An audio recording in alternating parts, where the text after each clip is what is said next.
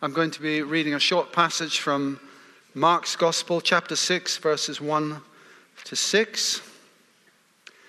And then I'm going to look at three elements.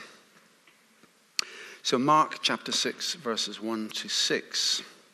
Jesus, by the way, had just raised a little girl from the dead. He'd also delivered a man from a legion of demons. And it says, Mark takes up the story here. Jesus left there and went to his hometown, accompanied by his disciples. When the Sabbath came, he began to teach in the synagogue, and many who heard him were amazed. Where did this man get these things? They asked. What's this wisdom that has been given him? What are these remarkable miracles he is performing? Isn't this the carpenter? Isn't this Mary's son and the brother of James, Joseph, Judas, and Simon? Aren't his sisters here with us? And they took offense at him. Jesus said to them, A prophet is not without honor except in his own town, among his relatives, and in his own home. He could not do any miracles there except lay his hands on a few people who were ill and heal them. He was amazed at their lack of faith. Well, my subject this morning is moving from unbelief to trust. And uh, it's important to know where the root of unbelief comes from. How did it get there? How can we dig the root out? Is it simple to do that? Can it be done in a day? Can it happen through someone simply laying hands on me and me being released? Is it something that's peculiar to me alone? Well, as Christians, we believe that people are made in the image of God. We also believe that that image has been seriously damaged by sin. We believe that God's original intention for us was to live in perfect harmony with Him. And when God made everything, we're told in Genesis that it was very good.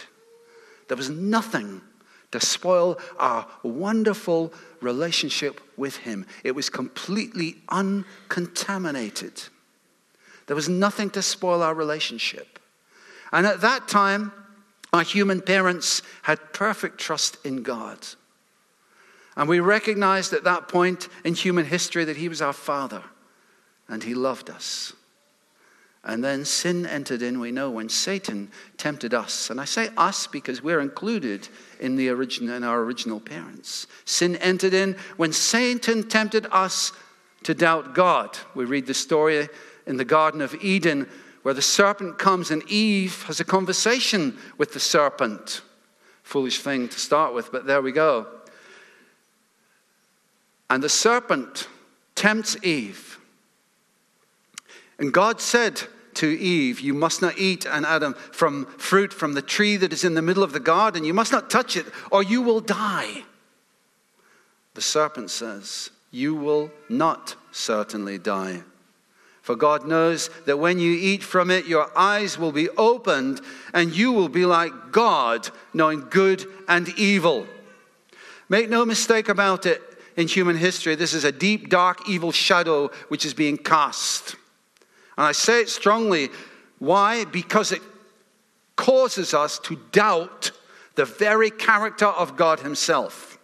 Satan is saying, in effect, God's unreliable. He cannot be trusted. He doesn't keep His word. In fact, He's out to spoil what you have. You certainly can't trust Him. And we see unbelief comes in.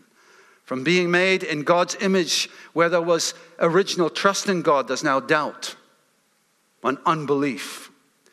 And the serpent, I have to say, is still among us, like some mutant, poisonous python that wants to erode our trust in God with its poison and strangle our belief in its twisting coils. But God, as we know, who is rich in mercy, has a plan deeper than the destructive plan of the devil who wants to alienate us from God. And I want to look at three elements today. One, wrestling with unbelief. Two, dealing with unbelief. And three, seeing his love, which is a big key. So let's look at the first one wrestling with unbelief. I guess if we're honest, all of us have rocks, blockages in our faith. I'm not going to ask you to raise your hand at this point, but I'm sure it's true. Neil talked a couple of weeks ago about the blockage of self reliance, how we feel we can do things without God, we're independent from Him, we can do without Him, which actually most of the human race seems to think they can do. When you take time to think about it, it's laughable, really, because our life is dependent on Him. Jesus told that story, didn't He, of the farmer who had a barn and he became rich and he wanted to build a bigger barn in order to store all his goodies in there. And Jesus said that God said to him, You fool, this night your soul is required of you. So we have got no control really over. Jesus said, You can't even, uh, by worrying, you can't change anything. So we need God. Our life is dependent on Him. And Jesus made it very clear. And last week, Rich talked last week about the blockage of fear and how fear can paralyze our lives. And Jesus picked the disciples up for the lack of faith. It's very interesting, isn't it, in the story when Peter is in the boat and Jesus walks on the water. And Peter says to Jesus, Is it you, Lord? And Jesus says, Yes. And Peter says, bit, you know, Jesus says, Come, come out of the boat. And Peter, bravely, in my opinion, gets out of the boat and walks on the water. No one else in human history other than the Lord has done that. And Peter sees the wind and the waves after a while, and he begins to be afraid, and he begins to doubt, and he sinks into the sea, and Jesus rescues him. And Jesus says to him something which I find at first odd. He says, You have little faith. Why did you doubt? Now, if it'd been me, I would have said, Well done, Peter. You're the only one who got out of the boat. Nobody else out of the 12 of you got out of the boat. You're the only one. Well done. But Jesus doesn't say that. He says, You have little faith. Why did you doubt? There's another occasion, isn't there, which Rich talked a little bit about last week. When Jesus is in the boat with the disciples during the storm, and you can imagine this the waves crashing against the boat and the water coming into the boat and the disciples rowing like mad and they're experienced sailors and they think they're going to die and they're waking Jesus up because they're so afraid. And Jesus says, You have little faith. Why are you so afraid? I guess if I'd been in the boat to know about you, I guess I would have probably reacted a bit like the disciples. And Jesus says, You have little faith. Why are you so afraid? On both these occasions, when Peter walks on the water and when the storm comes, Jesus demonstrates who he really is. That things are never out of control for him. Do you feel as if your life is out of control? Do you feel as if there are elements of your life that are out of control? Jesus is the master. Jesus commands the realm of chaos back into order. We sing that lovely song, don't we? He brings our chaos back into order. Not only that, but Jesus also commands the powers of darkness to obey him. There's that occasion when he goes to the land of the Gerasenes, and there's a man who comes who is possessed by a legion of demons. It says in Mark's gospel, this man lived in the tombs, and no one could bind him anymore, not even with a chain. For he had often been chained hand and foot, but he tore the chains apart and broke the irons on his feet. No one was strong enough to subdue him except one man, Jesus, who commanded that man to be free. There's nothing outside his control. When the Roman centurion asked Jesus to heal his servant, but he says to Jesus, You don't even need to come to my house. Just say the word and my servant will be healed. Jesus says, Truly I tell you, I have not found anyone in Israel with such great faith. These episodes demonstrate to me the value that Jesus places on our trusting Him. And we had that lovely prophetic word that Richard gave this morning about trusting the Lord and how He values that. What issues are there in your life right now where you are seeking to trust the Lord. Let me encourage you today to continue to put your trust in the Lord. I suspect that from time to time we all wrestle with doubt about form or another. Some things we may feel that we've no doubt about at all. Maybe you're sitting there thinking, well, I, am really, you know, strong on this. There are areas in my life where I feel I'm really strong. So, for example, I know that Jesus is the way, the truth, and the life, and that no one comes to the Father except through him. I have never doubted that since I became a Christian about 45 years ago. I have a strong conviction about that which is pretty well rock solid. Maybe for you that's not an area. Maybe it's an area for you that sometimes you, you know, seesaw a little bit on. I don't know. I don't doubt as well that I'm loved by God. I don't doubt that because Jesus demonstrates that on the cross. So I can look historically, Christ came and he died on the cross. And it says in his word, For God so loved the world that he gave his one and only Son. Well, I'm part of the world. And so, if I'm part of the world and Jesus came and he died, so loved that he died, then he also loves me. So that's pretty rock solid in my life as well. But I have to say that sometimes I question God's love in one sense. Does he love me in a personal way? I know he loves me because he loves the world. But does he love me as a person? Does he care about who I really am? Are there things that matter to me of any importance to him? Or does he simply want me as some kind of Christian robot to do exactly what he says? So sometimes I seesaw on this. Also on prayer. So sometimes I think, this is, by the way, this is confession time, so please be gentle with me and uh, afterwards. Um, is God interested in what I'm praying? Sometimes I have these doubts. Are the things, the situations, the people on my heart, are they really of any interest to Him? I mean, He's creator of the rolling spheres, you know. He made all the cosmos and sustains the world by his power and satisfies the desire of every living thing. I get that. But what about my prayers? Why am I not seeing the kind of responses that I think might be good? Now, I have to say as well that I get encouraged as well during times of prayer.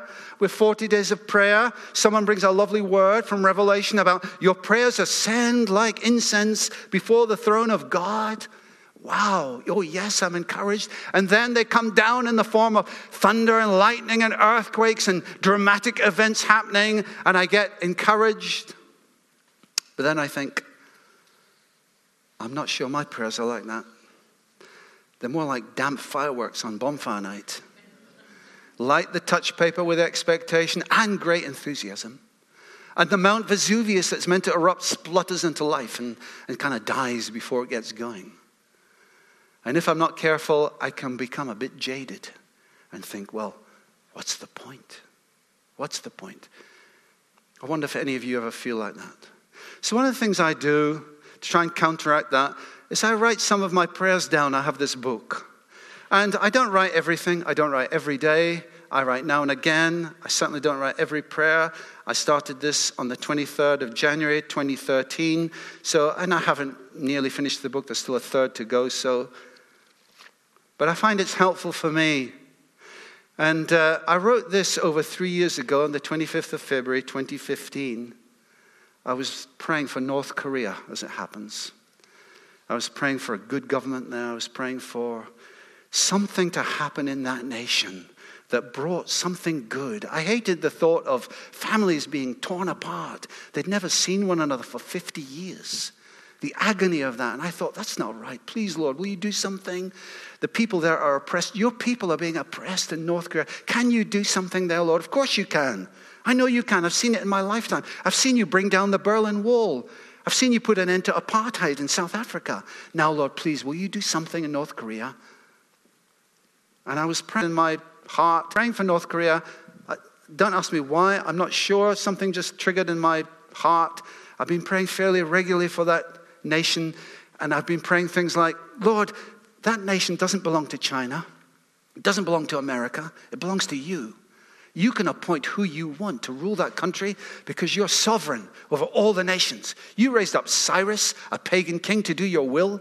You brought other people down. You can do whatever you like. It belongs to you, Lord. Please, will you let righteousness rain down upon that country?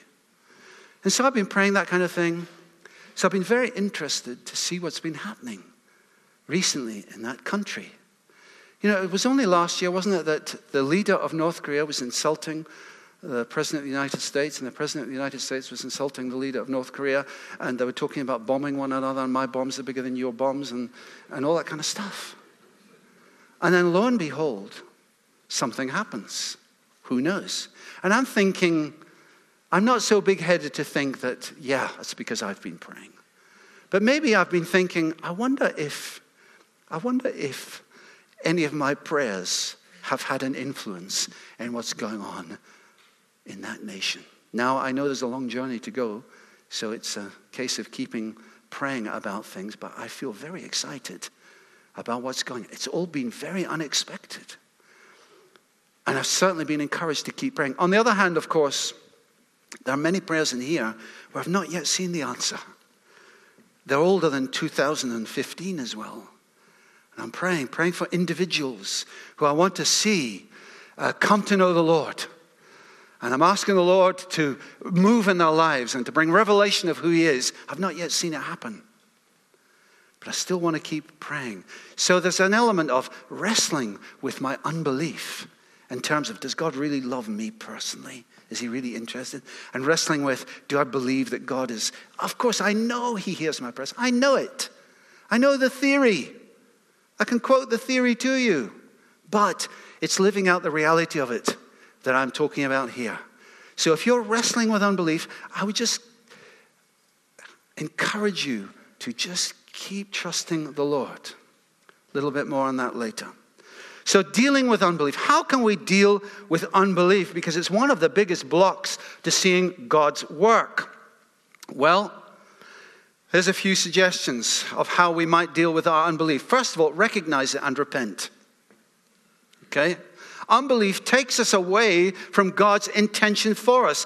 Jesus, in the episode that I read, he comes to his hometown. Now, Jesus is anointed. He's anointed with the power of the Spirit. He got led into the wilderness, don't forget, by the Holy Spirit. And it says, and he came out of the wilderness in the power of the Spirit. So Jesus comes with a mission.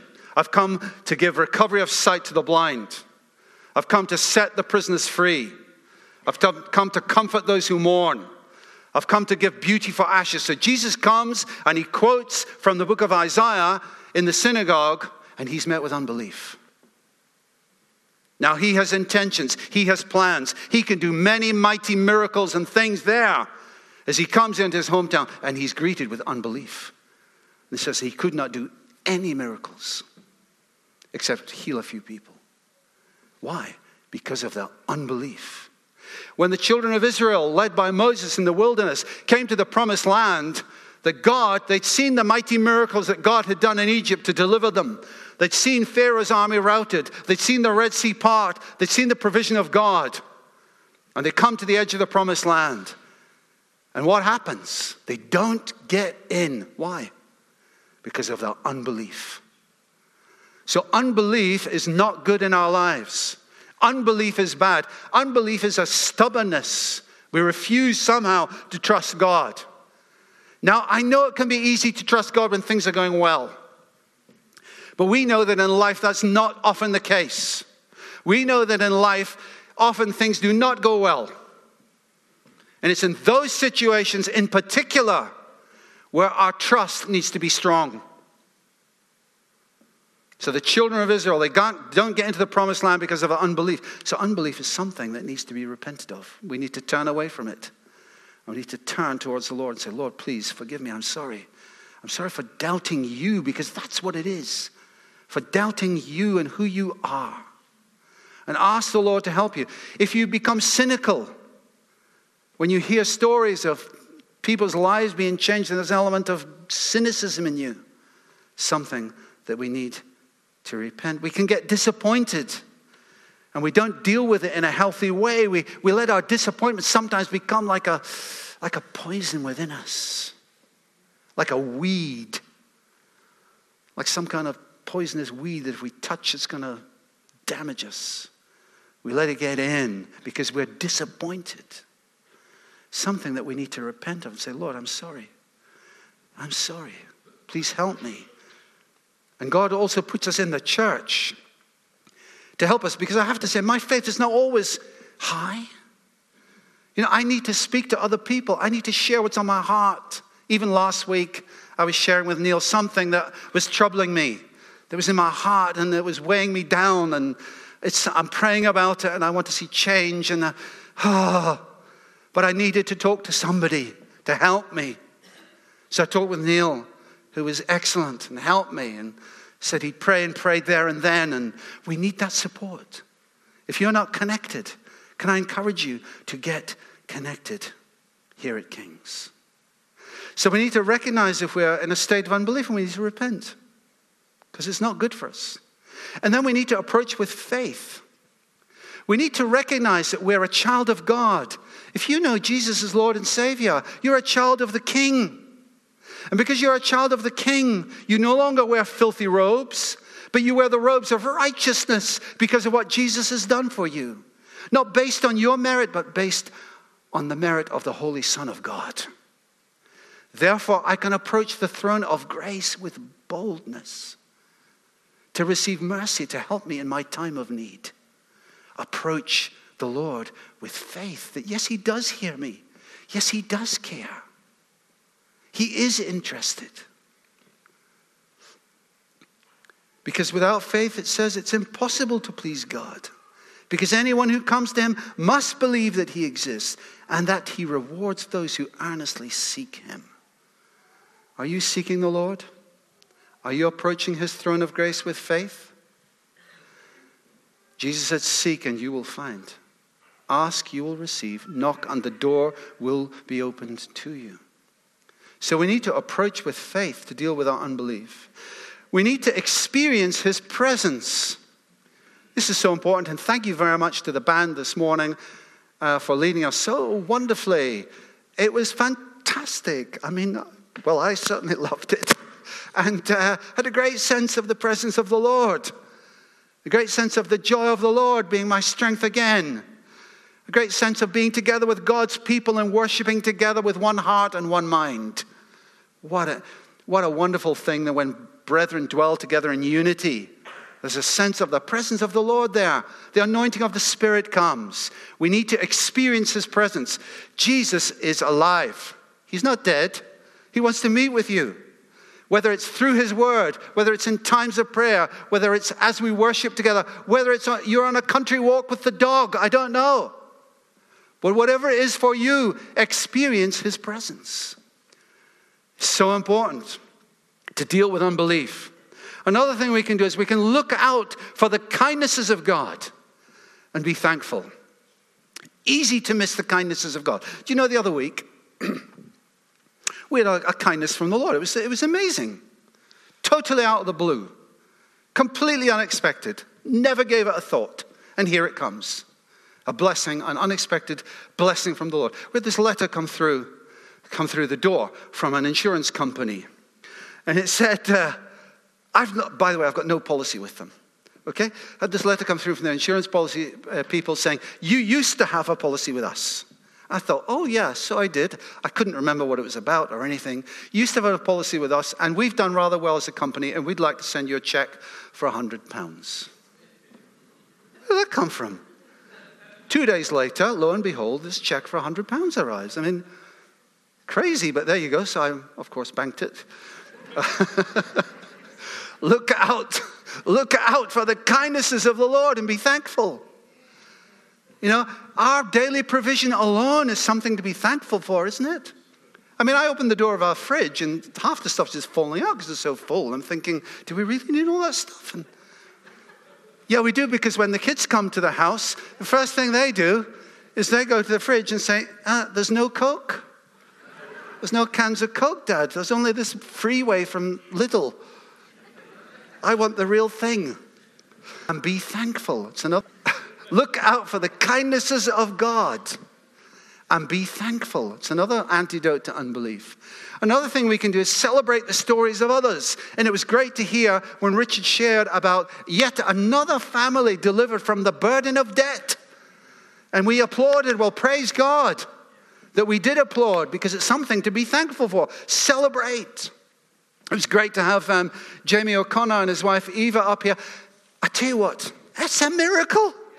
It's a miracle what the Lord has done in their, their lives. It's fantastic. And I've known Jamie since before he was born. Well, you know what I mean. So I know something of his story. And what God has done in his life is thrilling, it's amazing, it's wonderful, it's tremendous. Praise God. Let's celebrate the stories of others. So, there's a few things we can do to deal with unbelief. We can recognize it and repent. I'm sorry, Lord. It's not good. It's a, it's a weed in my heart. I need to get rid of it. And ask the Lord to help you. Get connected with others to get their encouragement. Approach with faith. You're a child of the, of the Lord. Hey, you're born into his family. You can approach the throne of grace based on what Jesus has done. Experience his presence. Jesus is alive.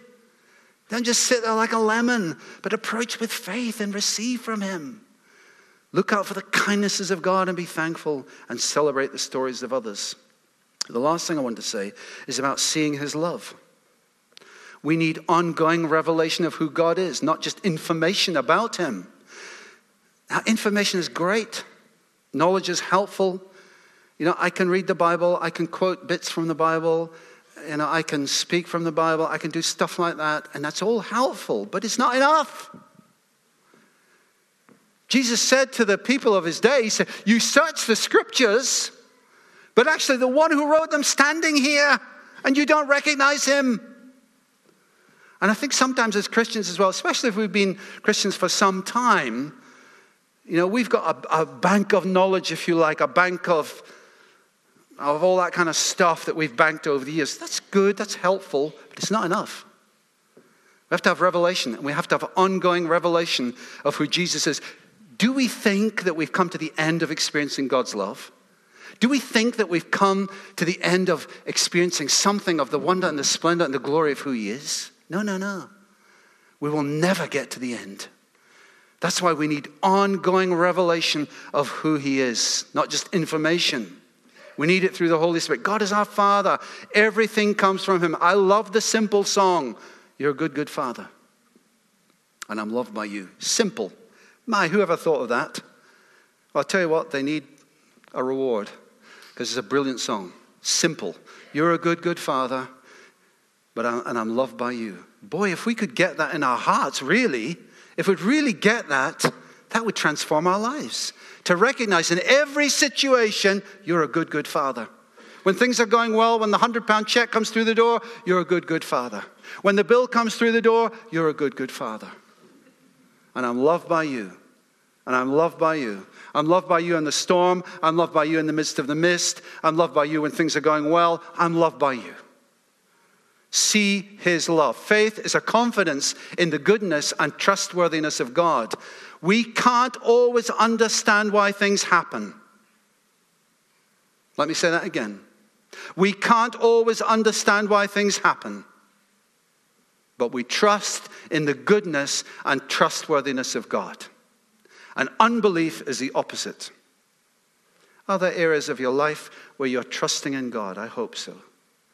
It doesn't absolve us from making decisions, of course, or taking responsibility. We read of Job in the Bible.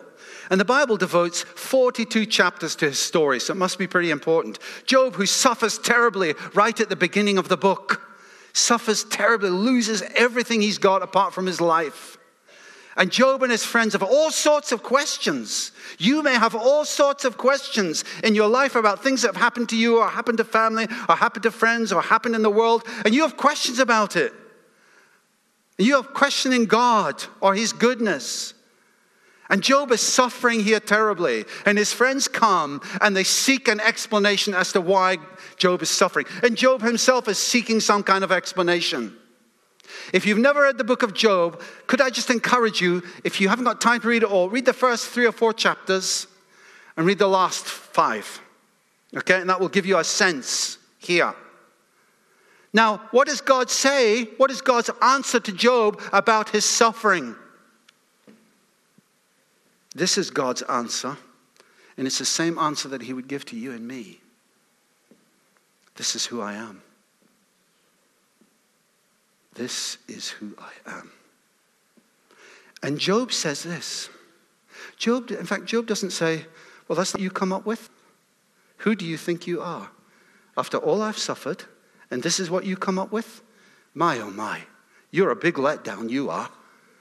No, Job doesn't say that. He says this My ears had heard of you, but now my eyes have seen you. Therefore, I despise myself and repent in dust and ashes in the book of Isaiah.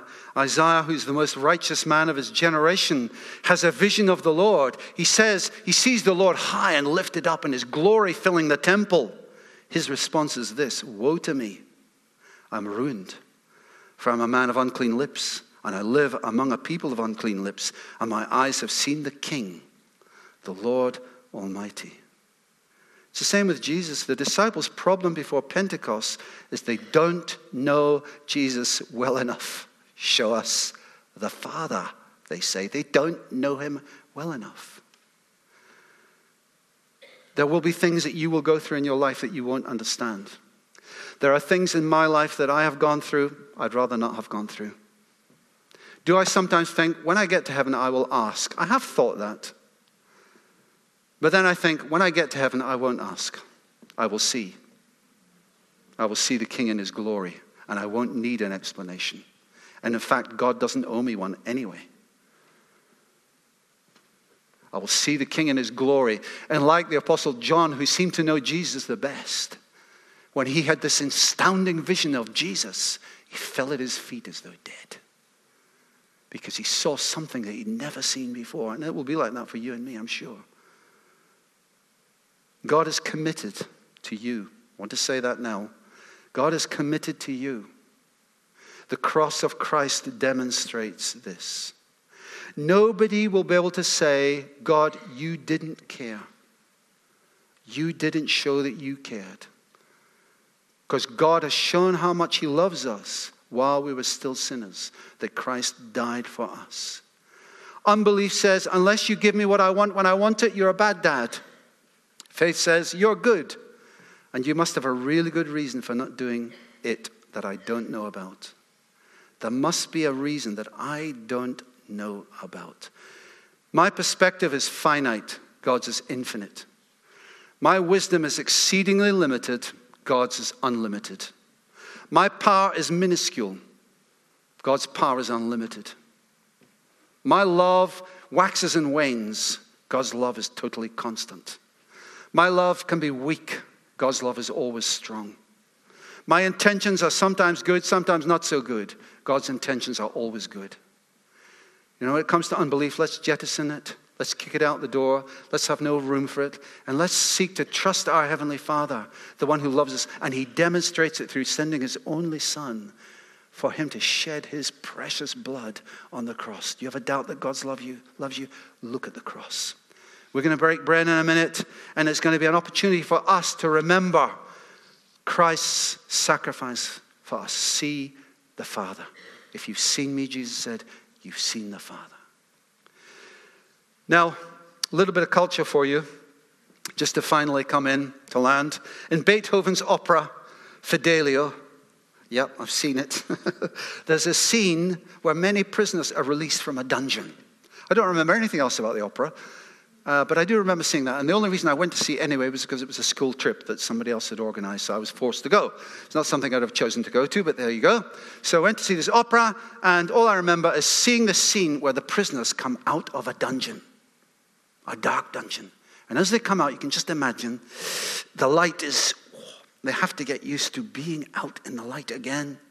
And they gradually come and they creep and they shuffle as they come out of the dungeon.